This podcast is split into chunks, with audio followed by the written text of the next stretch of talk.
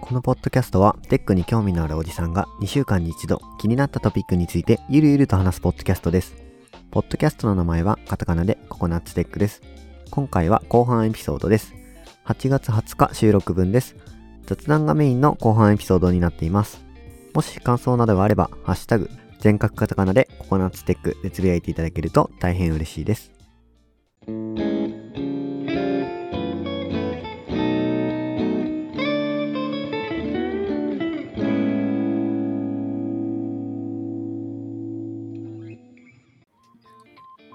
はい。じゃあ、引き続き、まあ、今日は、うんあの、雑談メインっていう感じで話していきますかね。ということで、雑談コーナーです。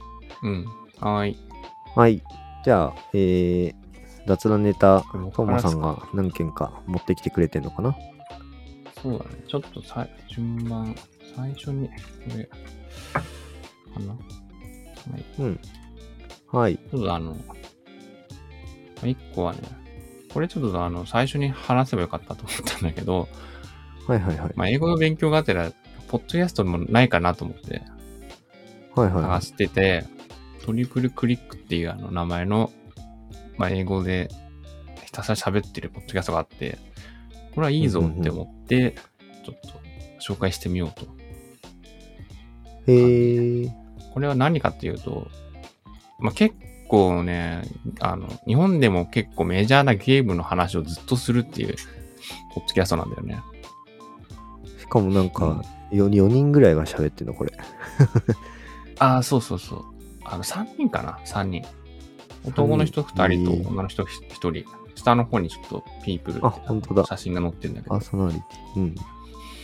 うん、ここれがね、意外と良くて、その、ゲームのこととかは、まあ、そこなそれなりになんか知ってるじゃん、知識で。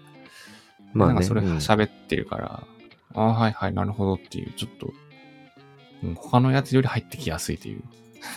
へー。うん。いいね。へー。ちょっと俺も聞いてみよう。うん。似たような似た、うん。あ聞いてみ。て、うんいなんかね、自分のリスニング力がなさすぎて、0.7倍速とか6倍速ぐらいで聞かないと意味が 理解してついていけないなっていうのをちょっと思って。あ、でも、そう、あそうじゃない？うん、そんなもんだ。最初はそん、最初っていうか、俺も多分そんなもんだと思うよ。しっかり意味を理解しようとしたらね。うん。うん、まあ、そういった、なんだろう。1.2倍速、1.5倍速とかもできるし、0.7倍速とかもできるのが、ポッドキャストのいいとこだよね。そういった意味だと。あ、そうだね、そうだね。うん。えー、トリプルクリック知らなかったな。ちょっと今度俺も聞いてみたいと思います。うん。なんか似。たようなじゃないけど、その、俺も英語のやつを、ポッドキャスト1個、まあ聞いてるっていうか、その入れてる、コードクリストに入れてるのが、あの、 Bad Blood っていうやつ、知ってる？あ、いや、知らないな Bad Blood。 Bad Blood っていう、その、あのーなんだっけ、血液を取って送るだけで癌がわかるみたいな、なんかそんな感じのえっと、なんだ、新興企業みたいなやつで、めちゃくちゃすごい急成長した企業に勤めてた人がいたんだけど、どうやら、その、がんかどうかみたいなのがうん分かるみたいな、そういう医療ベンチャーのそのうんない、えっ、と、がう嘘だったみたいな、はいはいはいはいはい。みたいな感じですごい問題になって、えっ、あったと、ね C、CEO の人とかがなんかうん。ね、いろいろ言われてたんだけど、その人が、いうん。や、私は騙されたんだっていう感じの内容を、このポッドキャストで喋ってるっていう。ああ、はいはいはいはい。面白いね。それは。でね、実はね、つい先日ね、うん。リリースされてんですよ。新しいエピソこード。れまだね、そう、まだ更新されてんですよ。8月19日にね、あ、ニュめちゃーケース。新しい。The Critical Empire of Scan Calls っていううんタイトルのやつが出てるんですね。まあ、1ヶ月に1回、まあ、その前半年くらい離れてるのかな。まあ、ちょっと、まちまちですけど、こんな感じで、うん去年の2021年の8月26日、ちょうど去年か、から、なんか、うんうん。あの、エピソードをリリースしているので、うん。ただ、まあ、ネイティブな英語だから、すごい早いから、聞くの大変なんだけど、まあ、なんか、うんうん。うん、内容としてはめちゃめちゃ面白そうだななと思って聞こうとは思ってるんだけど、あの何分ねあの専門用語が多いからなかなかねああ、だろうね。難しいんだけど、うういや、そうなんだよね。自分の得意分野の、その話してるのをまず聞きたいなとか思っちゃうよね。なんか、そうそうそう。うん。だからねそういったまああの一つさっきなんだ？あのドラマ見るといいよって言ったけど医療系のドラマをちょっと見て、そこら辺のうんなんか専門用語入れてみたりとかするのも面白いかもなとは今ああ、はいはい。うんそうだね。はい。まあ、トリプルクリックはゲームだったらうん俺もそうそう、ちょっ知とってるから、面白い。うんいいと思うんう。はい。ちょっと聞いてみます。はい。はい。まあ、あと残り2つちょっと持ってきたんだけど、これも、あの、ツイッターのネタで、はいはいはい。1個は、あの、これプログラマーヒューモアっていう、えーアカウントのやつでユーモア、かな？うん。ヒューモアね。うん。ちょっとは、うん。発音が変だよ。プログラマーユーモア。うん。うん。これ WebView っていうので、ツイートされてて、なんかなんだ、レディットかな？のとはう。ん。レディットだけど、レディットに、またツイッターの写真が貼り付けられている。で、あの、ベネディクト・エヴァンスさんっていう人がつぶやいてて、うん。これちょっと本当にね、皮肉で面白いんだけど、うん。なんか British Airways app っていううん。アプリの私が好きなところは、何をするにも、ウェブビューが開いちゃうとこです。って言ってて。でさらにそのアプリの中のウェブビューの中で、私に対して、アプリ入れますかって聞いてきますって。ちょっとなんか面白くてさ。その、ね、うんその返信の中にマトリョシカが出てんのがまた面あ、白い。そうそうそう。リプライでね、マトリョーシカの、うん、自負アニメがずっと入ってたりとか。なんかちょっとさ、なんか、うんちょっと読んでみようかなってぐらいの文章量だったから読んでみたら、すごいおも、なんか面白かった。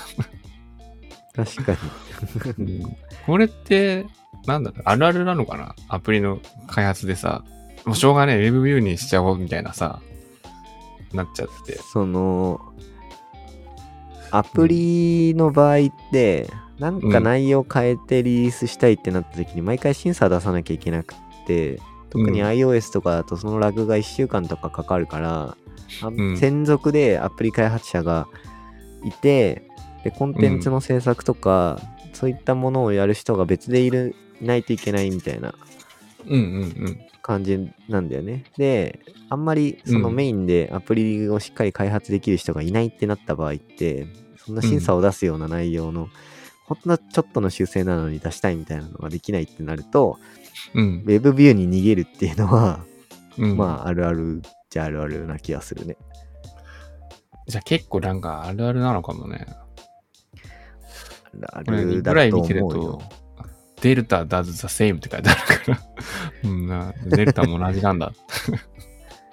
その、俺もね、いや、この間、マジで思ったのが、えっとね、丸、丸亀製麺だったか、なんかで、モバイル注文っていうのがあったから、うんうんうんアプリからね、モバイル注文のところをペッてタップしたら、あのうん ブラウザーが開いて、ブラウザーから結局モバイル注文しなきゃいけなくて、アプリの意味とか思って。いや、あ、そうそうそうそう。ほんとそうなんだよね。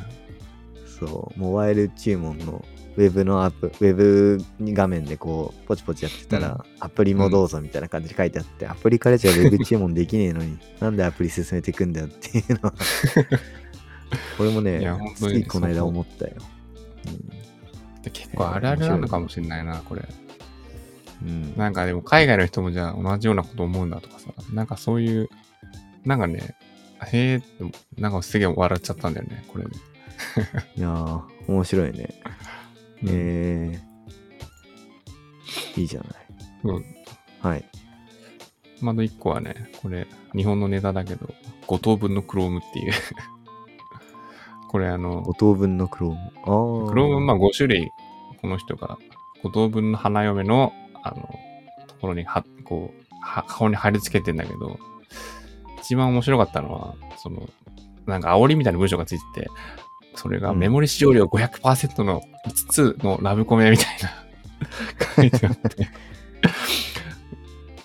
これは笑ったと思って、なるほど。うん、メモリ使用量500%って。ちょっとわかるところが面白いんだよな、また。すげえメモリ食ってんだろうな。しかもベータとデブがあるんだね。あそうそうそう。これはベータとえーデブと通常版と、あとなんだ青と黄色のやつで。青と黄色はなんかでも見たことある気がするね。クロームってそんな種類あるんだっけ？青のやつってなんか見たことあるな。なんかあるよね。なんだっけ？なんか、64ビット版とかだっけ？うーん。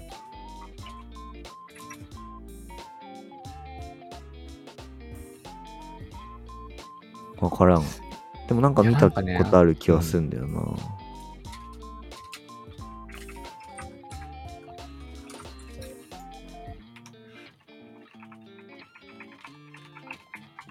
クロミウムかな？クロミクロウムか。ミウム。ほら、うん。親か。そうだね。親で、親、親かな。クロミウムだ。はいはいはい。で、あの、黄色のやつはうんクロームカナリーだね。うーん、うん、うん、うん。デベロッパー向けビルドで、ううんん、あの、あ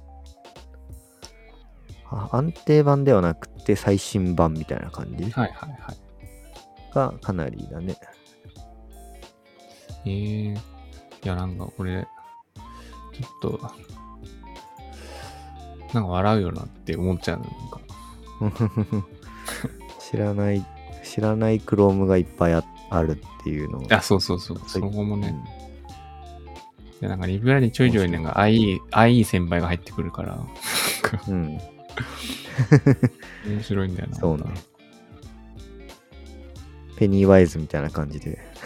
うん。あ、そうそうそう。はい、クロームって。ね。うんはい。まあ、うん冗談ネタとしては。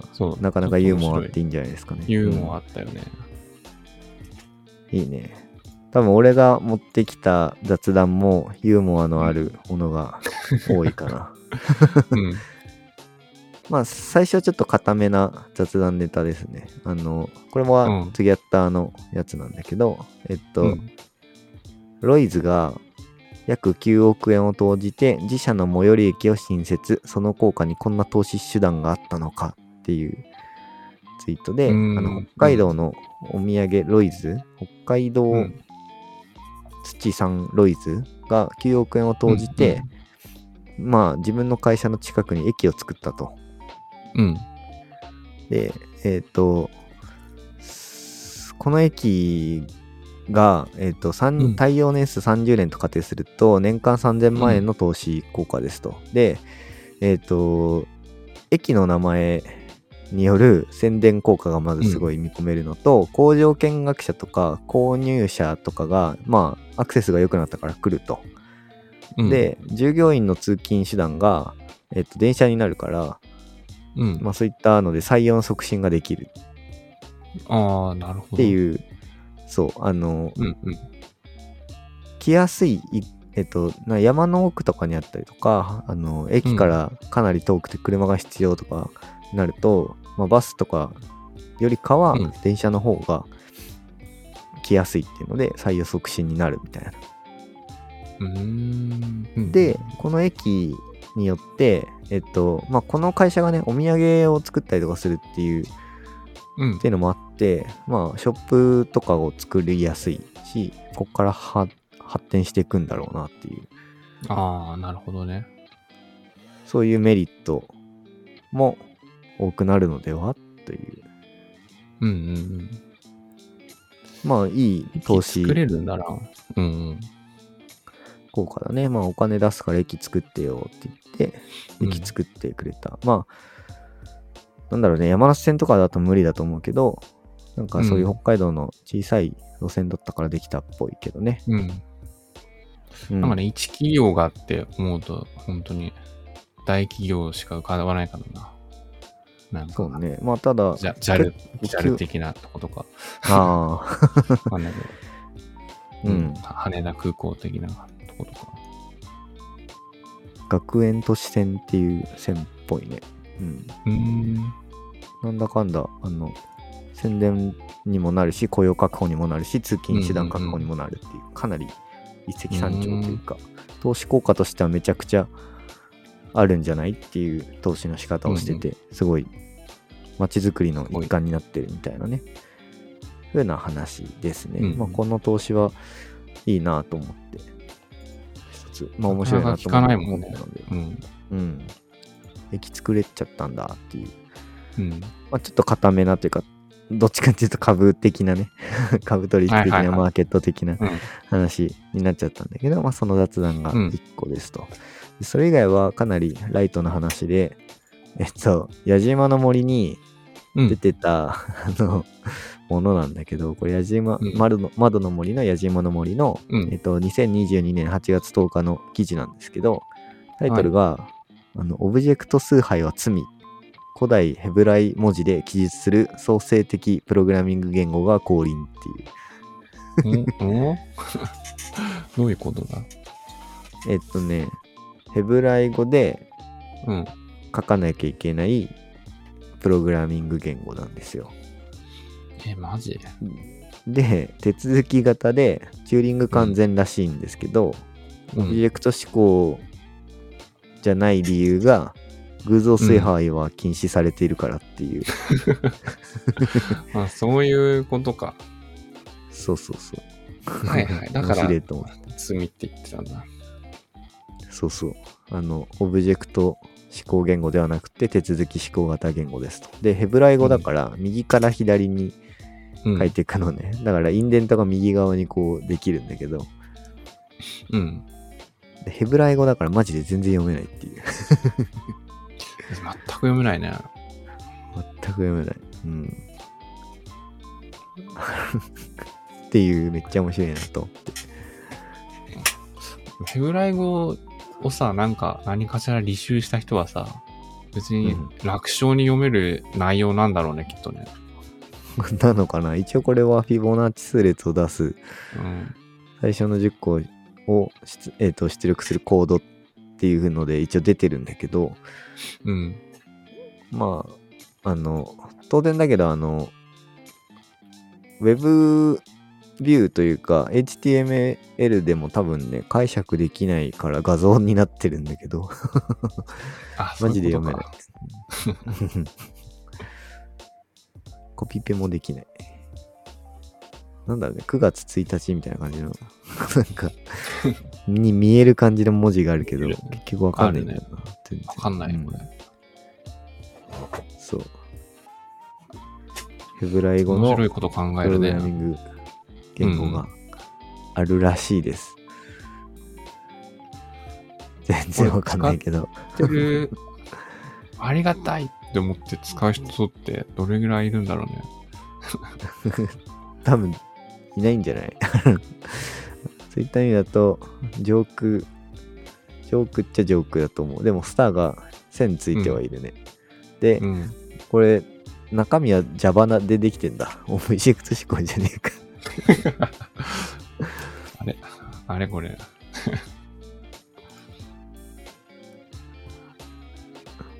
ちょっと謎が残るけど、まあ、うん あ、一応 GitHub に行くと画像じゃなくて、一応ちゃんとヘブライ語がレンダリングされてるね。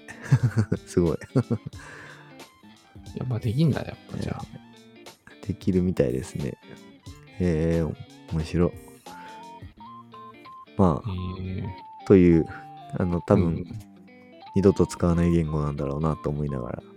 でも、一周が9件上がってんな。すげえな。えーこれはいなんか見てると、なんか顔、顔文字とかに無理くりなんか出てきそうな形してるね。そうね。だから多分顔文字だけのプログラミング言語とかもあるんじゃないかな。あ作れるよね、多分ね。あ、それはちょっとなんかやばそうだけどね。まあ、これもだいぶやばいけどね。まあまあ、っていう感じの話です。はい。はい。で、えっ、と、一応最後の雑談ネタがですね、これこそさらにゆるい話なんですけど、まあ、ゆるおさんっていう人のツイートなんですけど、うん。年収2000万円の窓際図工事さんが在宅勤務で無双状態になることを Windows 2000ホームエディションと表現するの改めて最高にセンスあるなっていうツイートです。あー、なんか見たな、これ。これ、窓際図工事さんで年収2000万円の人を Windows 2000っていうのがまあそもそも面白いなと思って。窓際図が Windows かっていう。そうね。これなんかでもさ、無双状態になるところはどこに反映されてるかよくわかんなかったんだよね。うん。まあ確かに無双状態っていうのは無双状態は、在窓際で在宅だから家で何してたってに2000万円もらえるよっていう状態を無双と言ってんのかな。多分ね、窓際族ってだって、窓際で特に仕事がなく何もやらない人のことだから、それがさらに在宅勤務になったら、まあ確かに無双状態というか、うんうん毎日が日曜日になるよね。そうだよね。まあまあ、2000万円プレイヤーの窓際族はいないと思うけど、まあ、まあまあ、ただ Windows 2000って言いたかったってことね。うん。そう、ホームエディションっていう。まあまあ、あの、本当にクスッと笑ってもらえればそれでいいかなっていう。これね、ちょっと、ちょっとなんか面白いんだよな。悔しいんだけど。うん、そう。っていうマジで、本当に広がりもないような 雑談ネタを一個ぶっ込んできたっていう感じですね。はい。はい。まあ、えっ、と、今回持ってきた内容としては、こんな感じで以上ですかね。そうだね。まあ、はい。そうだまあね、。ゆる、ゆるーっとした回で。いでや、多うん。分、録音時間も短いから、いや、そういえばなんか、ある？あの、スマブラのさ、うん。世界大会みたいなのがあったんですよね、と思って、そういえば。あ、そんなのあんの？うん。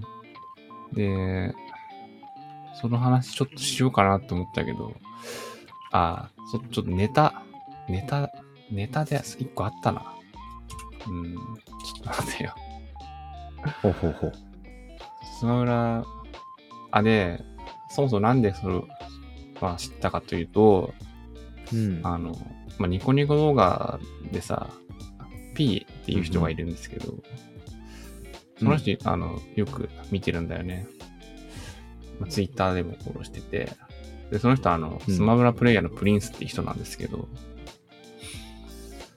その人がね、なんか、今週アメもうアメリカに行って大会出てくるみたいな言ってて、ああ、大会あるんだって思って、毎年そういうの知るんだよね。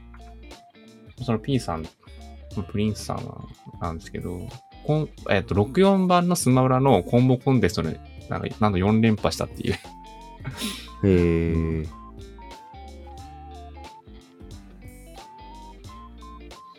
なんかね、その話あったなって今思って。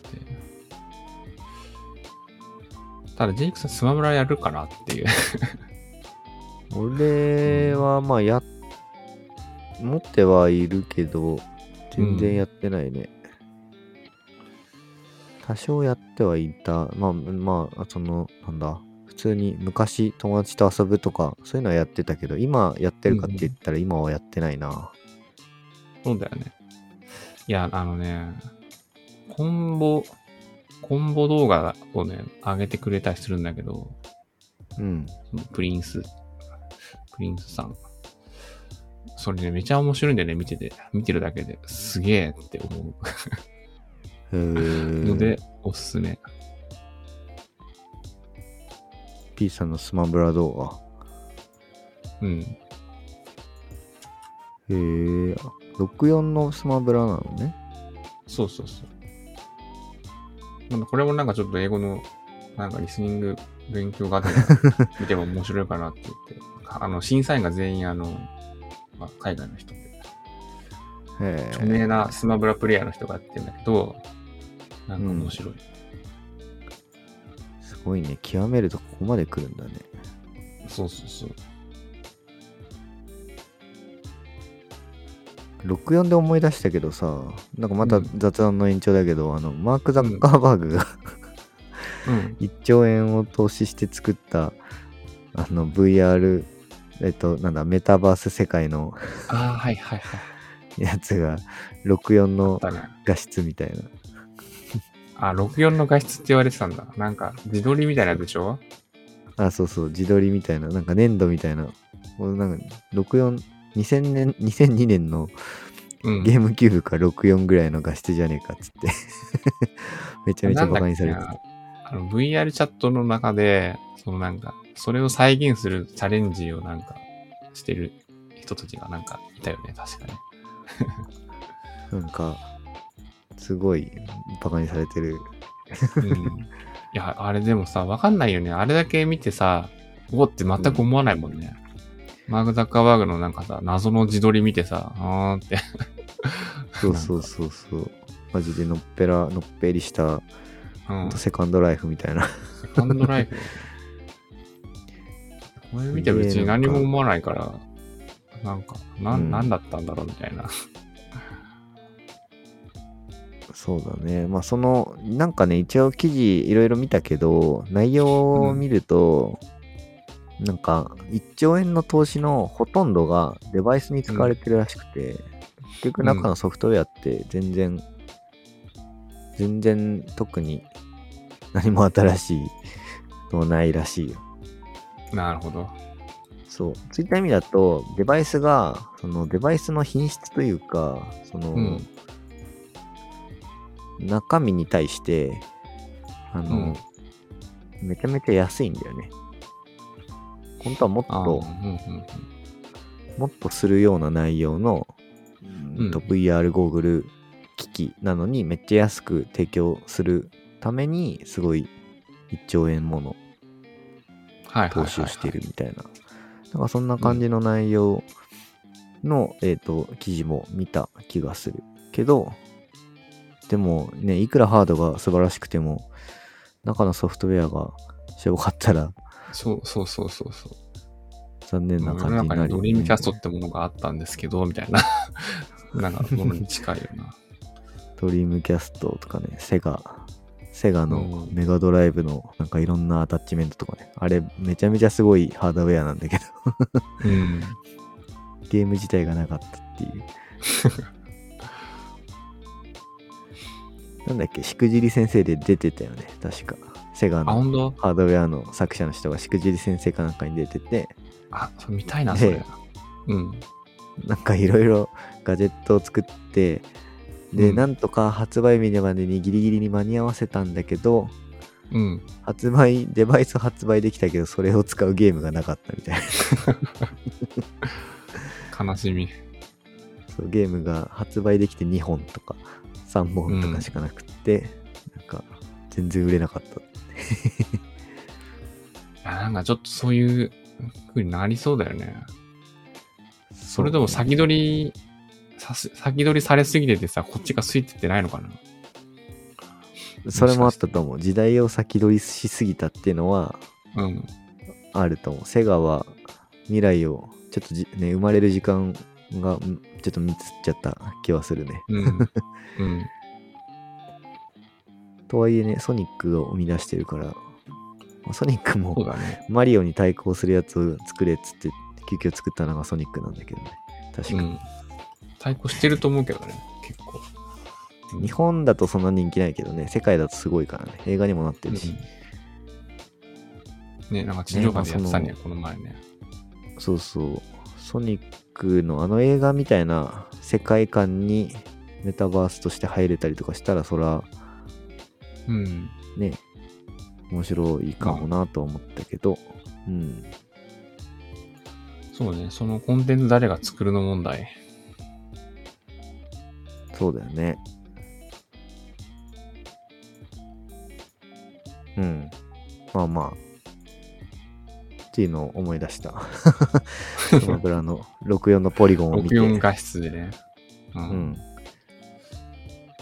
スマブラ、スマブラの実況とかをね、英語で聞いてたんだけど、うん。そもそもね、スマブラの実況を日本語で聞いてもね、たまにわかんない言葉があるから、余計にわかんないな、みたいな。って思った、そ思うポイントは結構あったよ。そうだろうな。うん。まあまあまあ。ちょっと雑談というか、マジで無限に話ができちゃうから、この辺で一旦終わっておきますかね。そうだね。それがいいね。うん。まあ1時間ぐらい喋ってるので、ちょっと編集して、まあ50分ぐらいに短くなれば、それでもう1本としてこれ出しちゃおうかな。まあ多分再生数も全然いかない内容かもしれないが、うん。はい。まあね、ココナッツテックだけど、テックに関係ない話っていう回があっても、うんまあいいんじゃないかなっていう感じで。うん。はい。まあ、そんな感じで、えっ、と、シャープ、えー、64、65の録音はこれで終わりたいと思います。はい。ありがとりがとうございました。うございました。